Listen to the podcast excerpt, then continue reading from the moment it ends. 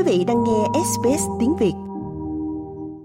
Không có gì lạ khi một nhóm người cùng nhau tụ tập để nói chuyện về trà và bánh.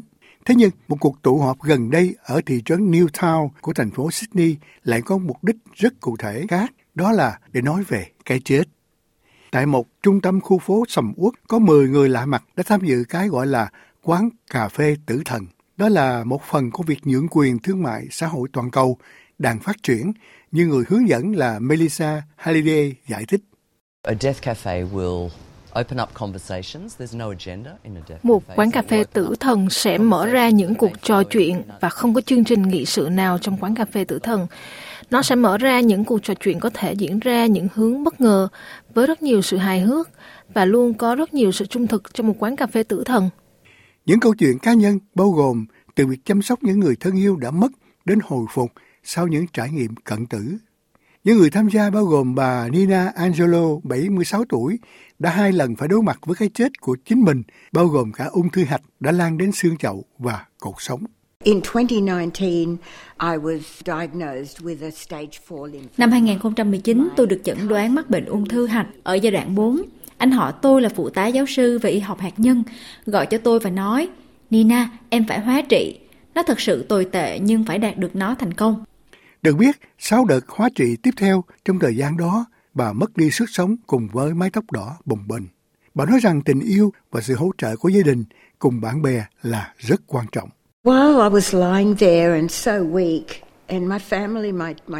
Trong khi tôi nằm đó và rất yếu, thì gia đình của tôi, gồm cặp song sinh của tôi, bé trai và bé gái, đã ở đó chăm sóc tôi, cùng với mọi người đến từ khắp mọi nơi. Vào ngày 1 tháng 1 năm 2020 khi tôi bị ốm nặng, bạn tôi đã đến đón tôi từ nơi ở của tôi và đưa tôi xuống vịnh nơi tôi sống trước đây, nơi tôi xem là chốn hạnh phúc của mình. Tôi có một cây gậy đi bộ, bạn ấy bế tôi lên khi tôi đến đó. Có khoảng 25 người bạn nữ ở đó đều mặc những màu sắc tươi sáng nhất, có mặt dây chuyền treo, có một tấm thảm và một chỗ ngồi cho tôi ở đó. Họ đã dành cho tôi một vinh dự lớn lao và thật là choáng ngợp. Họ tặng cho tôi chiếc áo khoác mà họ làm mỗi tuần. Những người phụ nữ đã cùng nhau làm chiếc áo khoác này, mà tôi gọi nó là chiếc áo khoác ma thuật của những trái tim chữa lành. Họ đã tặng tôi chiếc áo khoác đó là một phần của sự chữa lành với bao nhiêu yêu thương trong đó. Bốn năm sau, bà đang chữa trị tốt, nhưng nói rằng việc chẩn đoán mất chứng ung thư kết hợp với một cú té ngã nghiêm trọng ba năm sau đó đã dạy cho bà rất nhiều về khả năng hồi phục.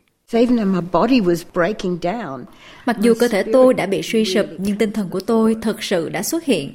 Và hãy nhìn tôi bây giờ. Được biết, bà Angelo có nguồn gốc Hy Lạp và tình cảnh gia đình cũng đau thương như những sự kiện mà bà sống sót gần đây. Đến lúc khi còn nhỏ vào năm 1949, sau Thế chiến thứ hai, với cha mẹ người Âu của bà, những người đã được gửi đến một trại tập trung trong chiến dịch Holocaust. Mẹ tôi là thiếu nữ Ba Lan trẻ hơn cha tôi 16 tuổi. Mẹ đã chạy trốn từ năm 16 tuổi khi thấy cả gia đình bị bắt đi. Người anh trai sống sót và mẹ đã tìm thấy ông sau đó. Còn cha tôi là một người Hy Lạp, một người Do Thái Hy Lạp và ông là một tù nhân nổi bật ở trại tử thần Auschwitz. Sau đó chiến tranh kết thúc, họ được đưa vào chuyến đi đến tử thần theo các hướng khác nhau – nhưng may mắn sau đó họ sống sót và gặp nhau ở Paris trong câu lạc bộ của Hội Hồng Thập Tự. Vẫn mang những con số tù được xăm trổ trên cánh tay từ thời còn ở Auschwitz. Cha mẹ bà đã có một cuộc sống mới ở Sydney cùng với đại gia đình. Họ ăn mừng được sống sót, nhảy múa. Cha tôi là một nhà nhập cảng hàng hóa và ông đã mua những đĩa nhạc Ý đầu tiên vào Úc. Chúng tôi đã có âm nhạc luôn và họ nói đến 13 ngôn ngữ với nhau, cho chúng tôi có người từ khắp mọi nơi. Vì vậy cuộc sống của chúng tôi đầy ắp mọi người và các cuộc tụ họp, tiệc tùng và tình yêu.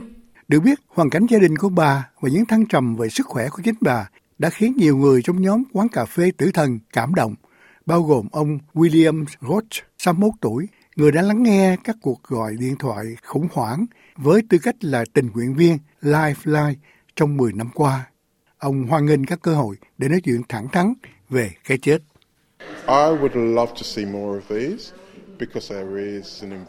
Tôi rất muốn thấy nhiều hơn những điều này bởi vì có một sự vô hình về cái chết và chúng tôi không có những cuộc thảo luận này bởi vì nó không ở trong vấn đề mà chúng tôi đang đối diện hoặc là đang nghĩ đến.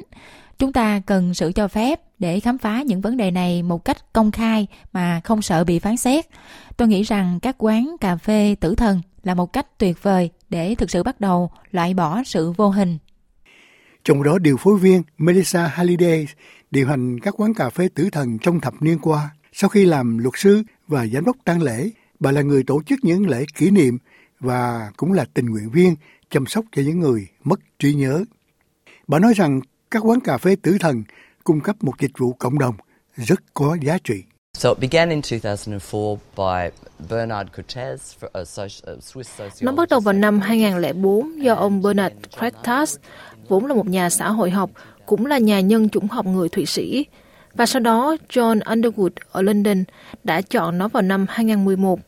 Vì vậy nó đã diễn ra trong 12 năm và bây giờ nó ở 85 quốc gia và là một hiện tượng. Chúng tôi đến đặc biệt là ở phương Tây, từ một nền văn hóa phủ nhận cái chết, nơi mọi thứ đều được y tế hóa, mọi người cuối cùng phải đến bệnh viện và rất khó để thoát khỏi hệ thống đó. Điều thực sự quan trọng là phải có những cuộc trò chuyện, không chỉ về việc tôi muốn chết như thế nào, tôi có muốn chết ở nhà hay không, một cái chết tốt có ý nghĩa gì đối với tôi, tôi muốn để lại gì làm di sản của mình, tôi muốn được hỏa táng hay chôn cất, các lựa chọn xanh hợp với môi trường của tôi là gì. Do đó những cuộc trò chuyện này chúng ta cần có với gia đình và bạn bè. Một người tham dự là ông Eric Jones đã chăm sóc người vợ khi bà qua đời vì ung thư phổi. Ông hiện là chủ tịch của dịch vụ hỗ trợ ung thư Ken Revai Ông cho biết trong cộng đồng người Hoa, việc nói chuyện một cách cởi mở về cái chết thách thức nhiều chuẩn mực văn hóa. It's a taboo in Asian culture. Đó là một điều cấm kỵ trong văn hóa Á Châu, trong rất nhiều cộng đồng châu Á. Mọi người thậm chí là không có nói về bệnh ung thư nữa. Họ không nói về việc mà họ không muốn đến bệnh viện, cho rằng đó là một nghiệp quả xấu khi tới bệnh viện. Một số người không muốn được điều trị bởi vì một số điều cấm kỵ và sự khác biệt trong văn hóa, trong khi một phần công việc của Can Revive là thu hẹp khoảng cách đó. Theo chính phủ liên bang, trong 40 năm tới, số người Úc từ 65 tuổi trở lên sẽ tăng hơn gấp đôi và số người từ 85 tuổi trở lên sẽ tăng hơn gấp 3. Giám đốc điều hành Palliative Care New South Wales, tức là dịch vụ chăm sóc cuối đời, là bà Christy Blake cho biết mặc dù sống lâu hơn, nhưng rất ít người thảo luận về kế hoạch cuối đời của họ. Palliative care has a real focus on the living. Chăm sóc giảm nhẹ cuối đời thực sự tập trung vào cuộc sống, nhưng để sống tốt đến cùng, có nghĩa là bạn cần phải suy nghĩ về ý nghĩa của cái chết đối với bạn.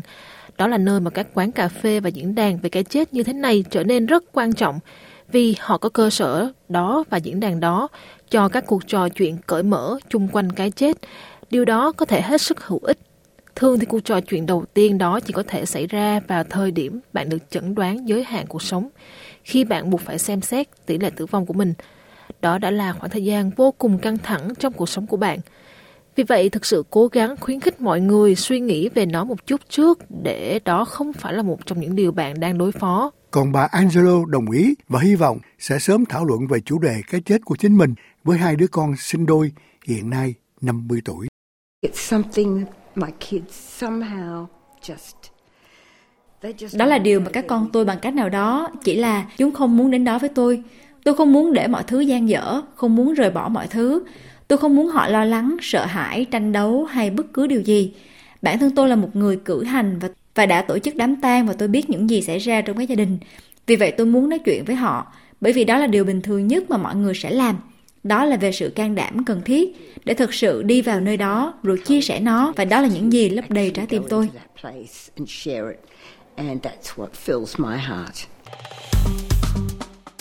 Like, share, comment. Hãy đồng hành cùng SBS tiếng Việt trên Facebook.